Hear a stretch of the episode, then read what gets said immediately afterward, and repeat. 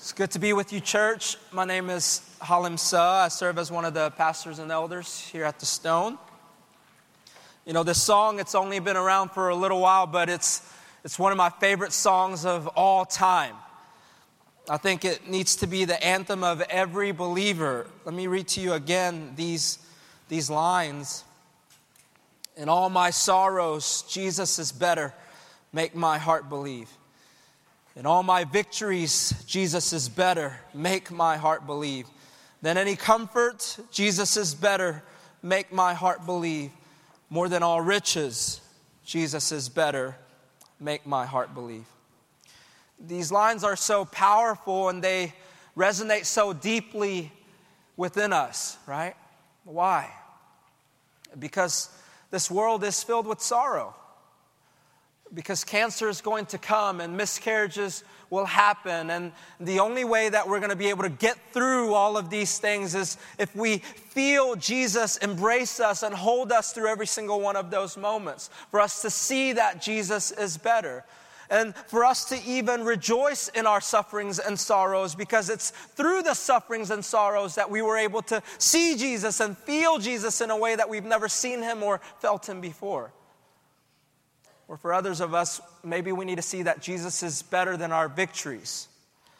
Maybe you've chased the victory of success and you've spent your life and you've sacrificed your life achieving and accomplishing. And now you're asking the question is this it? Is this all there is to life?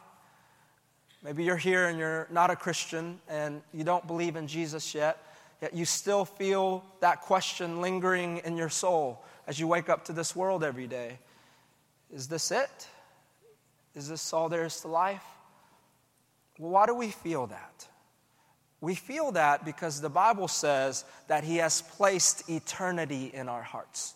He's placed eternity in our hearts. Or God has designed your hearts in such a way that it will not be fully satisfied as you win promotions for yourself, as you accomplish comfortable lifestyles for yourself, as you pile up riches upon riches for yourself here in this life. But instead, He's designed your heart in such a way that it will only be lastingly happy, it will only be fully satisfied in Jesus. In knowing Jesus, and experiencing Jesus to be better than anything that this world has to offer. But the trouble for us today is that, that that's so hard to believe, isn't it? We, sh- we struggle to believe that Jesus is actually better. And so I love the next line God, will you make my heart believe? God, God, I know Jesus is better, but I'm not feeling it right now. God, will you make my heart believe that Jesus is better? God, will you make my heart believe that Jesus is better than all sorrow, than victories, than comforts and riches? Will you make my heart believe that Jesus is better? Because in so many ways, this is what it all comes down to for the believer, right? In so many ways, for us, it all comes down to this question do you believe that Jesus is better? Do you believe that Jesus is better? Has God been calling you to do something? Do you sense that God is calling you to do something? Has God been calling you to give up something? Do you sense God calling you to give up something? Do you sense God telling you to stop doing something? Do you sense God calling you to change something? You, you, you sense God and you feel God and you hear Him in His Word. He's calling you to something. But you feel this sinking feeling in the pit of your stomach because you're petrified of what the cost will be. What would so and so think of me if I did that? A couple of weeks ago, Matt taught us about evangelism, right? That the gospel is not something that we simply demonstrate with our lives, with our actions, but the gospel is something that is to be declared with our mouths, with, with our words. And ever since then, we've been asking ourselves, but what will so and so think if I share the gospel with them? If after all this time, we've never really talked about that, what if I share the gospel with them? What will they think of me? See, whatever the call of God is upon your life, we're constantly asking ourselves, what's so and so going to think? What will it cost me? What will it mean for my life if I obeyed? How drastically will it change my life if I said yes to that? And we're all paralyzed with fear of, of the cost and what other people may think. But the question still remains will you obey? Will you obey? Well, it all depends. It all depends on whether you believe Jesus is better. On whether you believe Jesus is better. We're back in the book of Mark today. If you remember, the book of Mark is the book that we've been going through before we got to the vision series. We're going to be in Mark chapter 14. Mark chapter 14, we're going to see the story of Mary of Bethany. And in today's text, we're going to see that she's going to do something very costly for Jesus. We're going to see her take the very best of all that she has and we're going to see her take the very best of all that she is, and we're going to see her offer it all to Jesus, surrender it all to Jesus. And we're going to see that the reason why she does that, the reason why she's able to do that, is because she believed Jesus was better. Because she believed Jesus was better. And as we look at this text, we're going to ask three questions. Number one, what did Mary do? What did she do? Number two, why did Mary do it? Why did she do it? And number three, how was Mary able to do it? How was she able to do it? And from there, we'll see how we'll be able to do and obey whatever the call of God has for us by seeing that Jesus is better. Mark chapter 14, verses 1 through 9 today. It was now two days before the Passover and the feast of unleavened bread, and the chief priests and the scribes were seeking how to arrest him by stealth and kill him. For they said, Not during the feast, lest there be an uproar from the people. And so we see from the first two verses that we're entering into the last week of Jesus' life.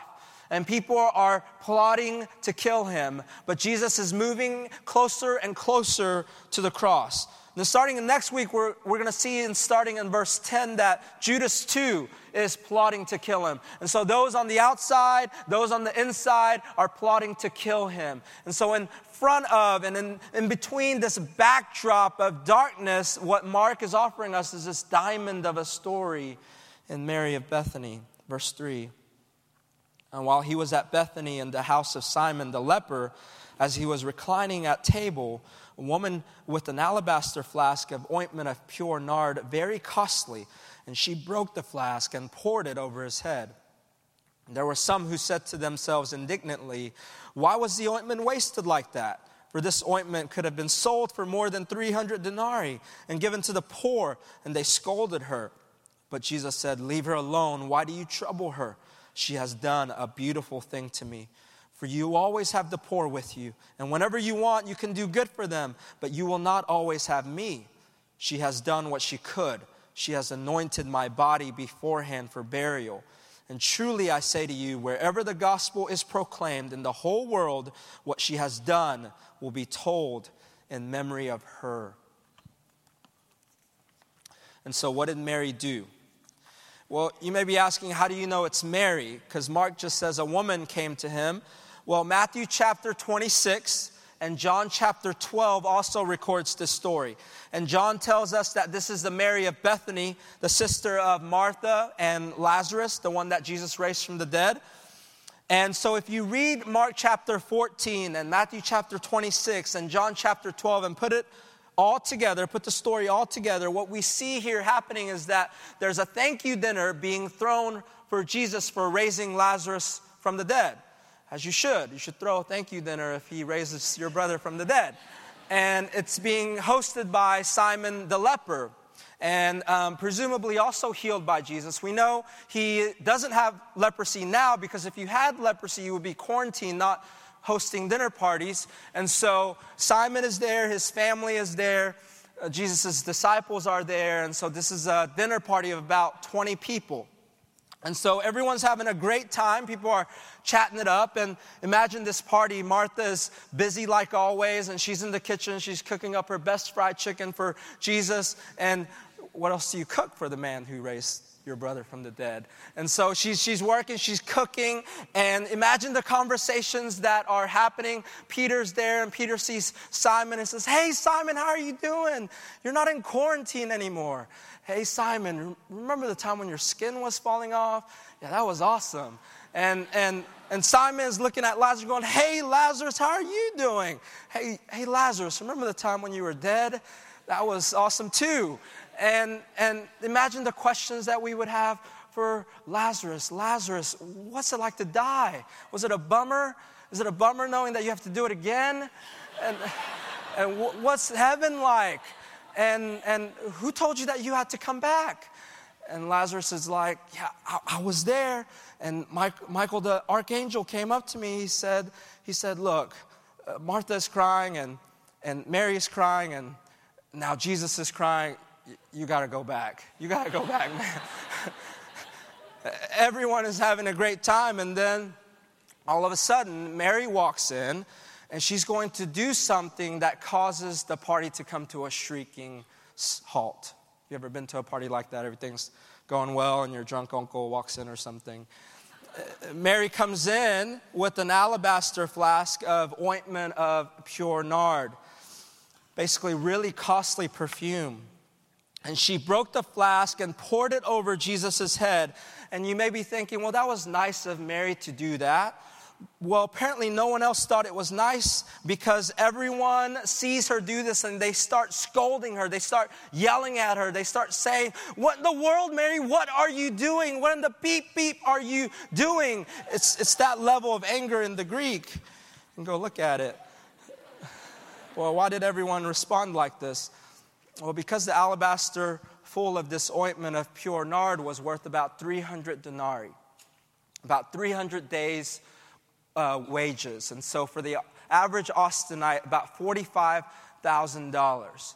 Don't just think about how long it would take to make this kind of money. Think about how long it would take to save this kind of money. Something like this was almost certainly a family heirloom passed on from one generation to another. It represented the financial security for this family. And so, if something terrible were to happen, if famine would strike, if there would be an invasion and, and things got so bad there was absolutely no way to earn money, the family could turn to this alabaster flask. And to them be safety, to them be security and life. Well, what does Mary do with such a valuable possession? Well, she breaks it and she pours it on Jesus' head and his feet in one extravagant display of love. Mary is saying, Jesus, this is the most precious thing that I have. This is the most valuable thing that I possess, and I give it to you. As Mary is breaking that alabaster flask, she is saying, Jesus, this this was my security. Jesus, this, this was my hope. This was what calmed my fears when I would worry about the future. But now, Jesus, you're my hope. You're my security. You calm my fears. In other words, what is she saying? She's saying, Jesus, you are better. You are better. So, church, what's your alabaster flask? What's your most precious? What's your most valuable? What's the thing in your life, if it were taken away from you, you would lose all sense of safety and security and hope? Is it your house, your job, your retirement plan? Or is it relationships? Is it your children? Is it your husband, your wife? Is it your boyfriend or girlfriend? And do you sense Jesus telling you to surrender it to Him? Well, you'll never be able to. You'll never be able to unless you see that Jesus is better.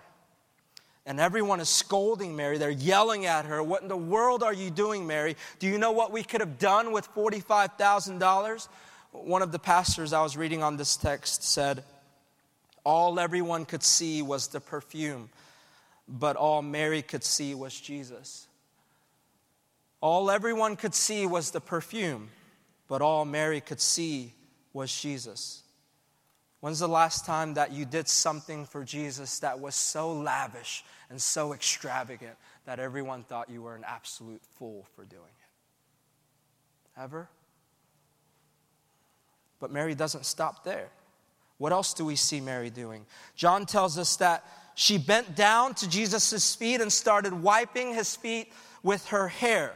What's she doing here? As Mary offers Jesus her alabaster flask, she is saying, Here, Jesus, this is everything that I have. But as Mary offers Jesus her hair, she is saying, Here, Jesus, this is everything that I am. Everything that I am. Many of us, we've offered Jesus lots of things, but we've yet to offer Jesus our very self. This is what Mary is doing. Paul tells us that a woman's hair is her glory. And in this ancient Near East culture, it was exactly that. A woman would bound up her hair and she would only let it down in front of her husband for her husband to see. A woman would bound up her hair, she would only let it down in her home, in the privacy of her own home. What Mary did for Jesus was not only fiscally irresponsible, but it was physically scandalous. She was breaking all social norm and etiquette, but she couldn't give a rip about social etiquette. She didn't care about the consequences, what other people may think, what other people would say, because all that mattered to her was Jesus. All she could see was Jesus. As she was wiping Jesus' feet with her hair, she was saying, I lay my glory down at your feet. As she's wiping Jesus' feet with her hair, she's saying, Jesus, this represents the very best of who I am, and it's only good enough to clean your feet. She's displaying absolute humility here. But what else is she doing? She's displaying absolute confidence.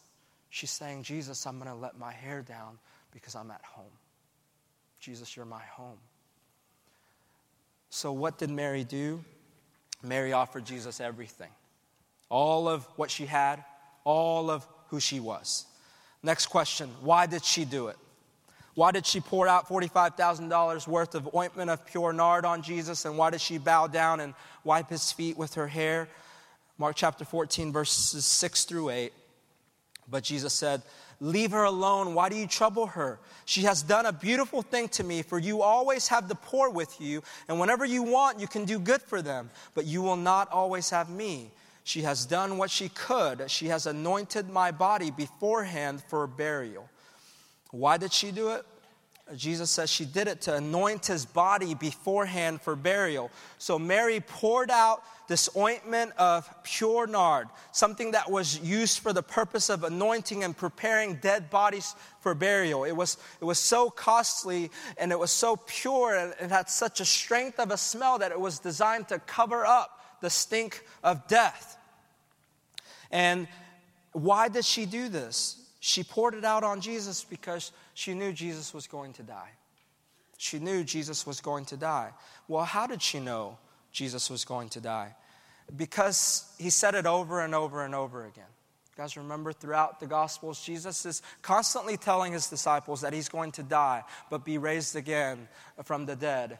And he, talked about it so much that the chief priests and the scribes, Pharisees, they all knew about it. But for some reason, his disciples kept missing it, remember? They were even rejecting it. They couldn't, they couldn't possibly imagine a Messiah that wasn't going to militarily rule or conquer, but instead die. Messiahs don't die. But Mary believed Jesus. She heard Jesus, she believed him, and so she purposed to use the best, the most costly ointment of pure nard to anoint his body for burial. Okay, but let's think deeply about what Mary did. If you knew someone, perhaps your best friend, and perhaps your best friend was going to die for you. All right, let's say your best friend was going to die for you. Would you have any problems offering them $45,000? No, you wouldn't. You would give it to them like that, right? But let me ask you another question. You wouldn't have any problems giving them $45,000, but would you then bow down to your hands and your feet and start wiping their feet with your hair? Would you do that? Hmm. I, I don't think you would. I wouldn't. Why not? But Mary did. Why did she?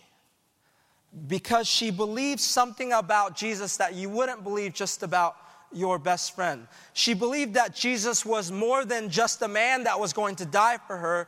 She believed that he was God that was also going to rise again from the dead. Because many a good human beings may be willing to die for you, but no mere human is going to rise again from the dead. You may have people in your life that love you enough to be willing to die for you, but then they're not going to rise again from the dead. They're just people. So you don't bow down and worship people. And so Mary didn't just believe that Jesus was an incredible man that was going to die for her. She believed he was the God man that was going to rise again from the dead. And, and she knew this from experience. You know, when her brother Lazarus died, Jesus came and he told Mary and Martha that he said, I am the resurrection and the life. And then he said, Lazarus, come forth. And Lazarus was raised again from the dead. And from that day on, as she saw her brother daily at her house walking around, she knew this was no mere human being. She knew this was God in the flesh who had power over death. That's why Mary did what she did. And so Jesus says in verse 8, She has done what she could. She has anointed my body beforehand for burial. And think about that statement. It's kind of a strange statement. She has done what she could. Almost like she wanted to do something else, but she couldn't quite do it, and so she did what she could. She has anointed my body beforehand for burial. That she couldn't, for some reason, anoint his body after he would die, so she did it beforehand. It's a peculiar sentence, but it makes total sense. Think about this with me, Mary is like, you know, Jesus said he's going to die. I believe him. I don't know why these 12 knuckleheads don't believe that. I believe it. I heard him. Jesus is going to die. Well, I wish there was something I could do for him. Well, I know. I'm, I'm going to get the most costly, the purest ointment of pure nard. I'm going to anoint his body for burial. But wait a minute. Jesus said he was going to rise again from the dead. So I might not get a chance to anoint his body for burial. And so, oh, I know, I'll, I'll just anoint his body for burial right now while he's still alive. And so you could imagine Mary thinking through this, and she was right, wasn't she? After Jesus dies, the women go to the tomb to anoint his body for burial, and he's no longer there. He's already risen from the dead. They don't have a chance to anoint his body for burial. If a normal human being dies, you have all the time in the world to anoint their body because they're dead. But if you're trying to anoint Jesus' body for burial, you better do it quick. You better do it quick. Why did Mary do what she did? Because she had a proper view of Jesus. You see, what you're able to give Jesus shows how you view Jesus. How do you view Jesus? Do you view him as your friend, as your best friend, even? As someone who is always there for you? As someone that you can call when you're in trouble, as someone that you could ask when you're in need of something. If you view Jesus to be all of those things, you're going to be able to offer Jesus lots of things, even $45,000. But, church, let me ask you a question Do you believe Jesus is God? Do you believe He's God? Unless you believe He's God, you won't be able to offer Him your very self. Do you believe that He is the, the one that is the resurrection and the life? I watched the movie a couple of weeks ago, um, Gravity, and such a good movie, such a visually stunning movie that made me think about this illustration that I heard. The distance between the earth and the sun is 93 million miles. The distance between the earth and the sun is 93 million miles. And if that 93 million miles is represented by the thickness of one single sheet of paper, then the distance to the, to the nearest star would be represented by a stack of papers 70 feet high. Think about that. 93 million miles, 70 feet high. And the width of our galaxy, the galaxy that we live in, the width of our galaxy would be represented by a stack of papers 310 miles high. That's just our galaxy. There are an estimated 200 billion galaxies in the observable universe. The universe that Hebrews 1 3 tells us that Jesus upholds with the word of his power. With his word, he upholds it all. What do you do with a person like this? How do you treat a person like this? Do you say, Jesus, okay, you could have this, but you can't have that? Do you say, Jesus, okay, fine, since you uphold all things by the word of your power, I'll tithe after taxes, but not before taxes? That's just crazy. Do you say that?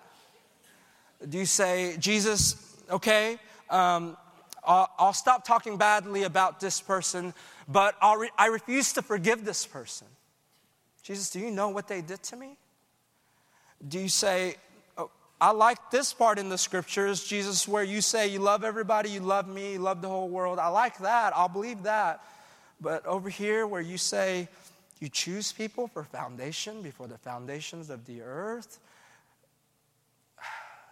that sounds strange to me. That doesn't even sound fair. I don't, I don't, I'm not going to believe that. How do you treat this person? Mary shows us the only proper way to treat a person like this she gives them everything. She says, This is everything that I have. This is everything that I am. I surrender everything at your feet, Jesus. She worships, she worships him. Uh, for this person named Jesus, nothing less than worship will do. Nothing less than worship will do. Her response is so proper. Her affections for Jesus are so matching with the worthiness of Jesus that Jesus says in verse 9, And truly I say to you, wherever the gospel is proclaimed in the whole world, what she has done will be told in memory of her. It's an incredible promise. And it's being fulfilled right here 2,000 years later, isn't it? Jesus is saying, Look at what Mary has done and remember it. It's so beautiful. It's a beautiful thing when the affections of my people are matching my worthiness. That's what Jesus is saying. And here we have an opportunity to assess our affection for Jesus. Here we have an opportunity to look at how our heart is feeling towards Jesus. How's your heart for Jesus, church? How's your affection for Jesus? Do you ever reach a point where you feel like your heart is going to burst because you just want to show him how much you love him? Where your experience of Jesus being better is so real and it's so tangible that you just want to give him everything that is at your disposal. You just want to offer him everything that is of you. You don't care about the consequences. You don't care about what other people will think. You don't care about what other people will say because all that matters to you is Jesus. Because all that you could see is Jesus. You ever been there? That's what happened to Mary on that day. That's what happened to Mary. And Jesus says, It's beautiful. Jesus looks at it and he says, That's a beautiful thing. And so, what did she do? She gave Jesus everything. Why did she do it? She, because she believed Jesus was more than just a man that was going to die, but she believed she, he was God that was also going to rise from the dead, because she believed Jesus was better than anything that this world had to offer. And the last question how was she able to do it? We're asked in another way how did Mary come to have this proper, full view of Jesus, even at a time when many of his disciples were missing it? Well, we get a glimpse of how in Luke chapter 10. Luke chapter 10, verse 38. Now, as they went on their way, Jesus entered a village, and a woman named Martha welcomed him into her house. And she had a sister called Mary who sat at the Lord's feet and listened to his teaching. But Martha was distracted with much serving, and she went up to him and said, Lord, do you not care that my sister has left me to serve alone? Tell her then to help me. But the Lord answered her, Martha, Martha, you are anxious and troubled about many things, but one thing is necessary. Mary has chosen the good portion, which will not be taken away from her. See, we see Mary throughout the Gospels continually at the feet of Jesus. Here in Luke chapter 10, her sister Martha is running around busy, but Mary is at the feet of Jesus, fixated on Jesus, hanging on to his every word learning from him, being taught by him. And then in John chapter 11, when her brother Lazarus dies, we see once again Mary uh, throwing herself at the feet of Jesus, weeping. And in today's text, in Mark chapter 14, we see Mary at the feet of Jesus, anointing his feet, cleaning his feet with her hair. We see that throughout the scriptures, whether it's, whether it's her learning or weeping or serving in worship, this is the constant position of Mary. She is at the feet of Jesus, constantly at the feet of Jesus, all the while being transformed by him, all the while being changed by him until it became the most natural thing in all the world to surrender to him her everything. She kept sitting at his feet, started getting a fuller and fuller and fuller and fuller view of Jesus until it became the most natural conclusion this Jesus must have my everything, nothing less will do. You see, after looking at what Mary gave Jesus, our application can't be, it can't be, okay, I'll do that too. I'll, I'll, offer Jesus. What's the best thing that I have? I'll give it to Jesus. And, and, and what's the best of what I am? I'll give that to Jesus too. Our application can't be that today because we just won't make it. We won't persevere. Many of us have tried. See, because Mary, she couldn't have done what she did on day one of meeting Jesus, but she eventually got there. Well, how did she get there? We have to look at how she got there she was constantly sitting at the feet of Jesus. And so our application can't be just do it, just do what Mary did, even if you don't want to, even if you don't feel like it.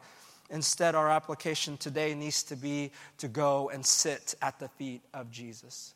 Go and sit at his feet regularly, every day. Do what Mary did. Go to his word, go to him in prayer, Constantly position yourself in humility before Him. Go and sit at His feet, and you'll come to realize that He's not first asking you to give Him your life, but He's showing you that He has first given His life for you. If you go and sit at his feet, you'll come to realize that he's not first asking you to come love him, but he's showing you all the ways that he has first loved you when you go and sit at his feet, you'll come to realize that he's not first asking you to bring your alabaster jar for him, but he's showing you that on the cross, it was him who was truly broken and was poured out. And even if it's little by little, you'll feel him changing you. You'll feel him transforming you to see that he is better, that Jesus is better until it becomes the most natural thing in all the world, until it becomes the most joyful thing in all the world to offer to Jesus your everything. And so, right now, maybe you're not able to do what Mary did, but it's okay. Go and sit at Jesus' feet. Let me close by letting you know what the reward will be, though. What the reward will be for doing what Mary did. See, just six days later, after Mary anoints Jesus, just six days, Jesus would be crucified. And I want you to think about this with me and wonder with me.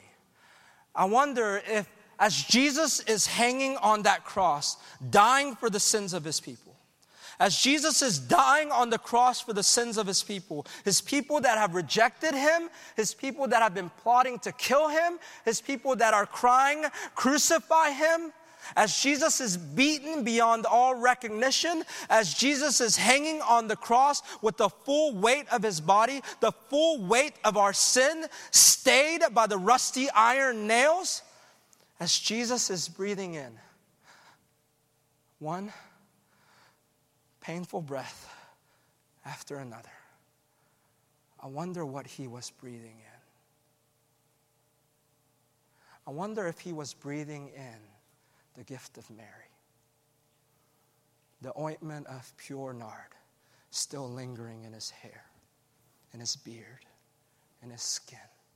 I wonder if he could still smell the lingering gift of Mary's love. And I wonder if in that moment, even on the cross, he was strengthened and he felt encouraged and it brought him peace. That's the view to our reward. Paul tells us in 2 Corinthians chapter 2 that we are a pleasing aroma of Christ to God.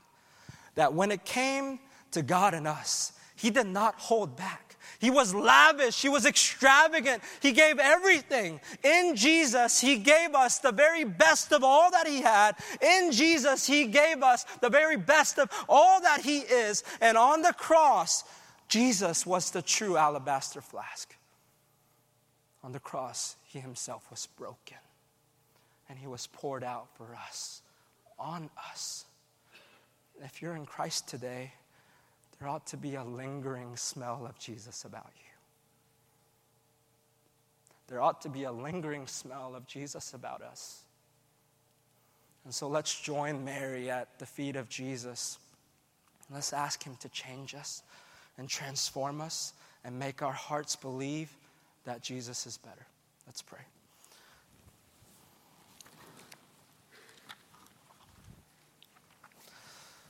Father, thank you for Jesus.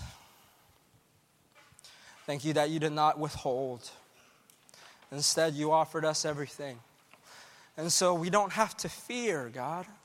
And whatever the call of God is upon us, whatever you're calling us to do, we don't have to fear that uh, by obeying we'll be missing out because you did not withhold. You gave us everything. The, re- the very best of all that you are, you offered us in Jesus. Uh, Father, will you uh, cause us and invite us in to the feet of your Son? And in humility before Him, Lord, we, will you change us and will you transform us and will you make our hearts believe that Jesus is better? Help us to get a fuller and fuller and fuller view of Jesus until nothing else makes sense but to give Him our everything. In Jesus' name we pray.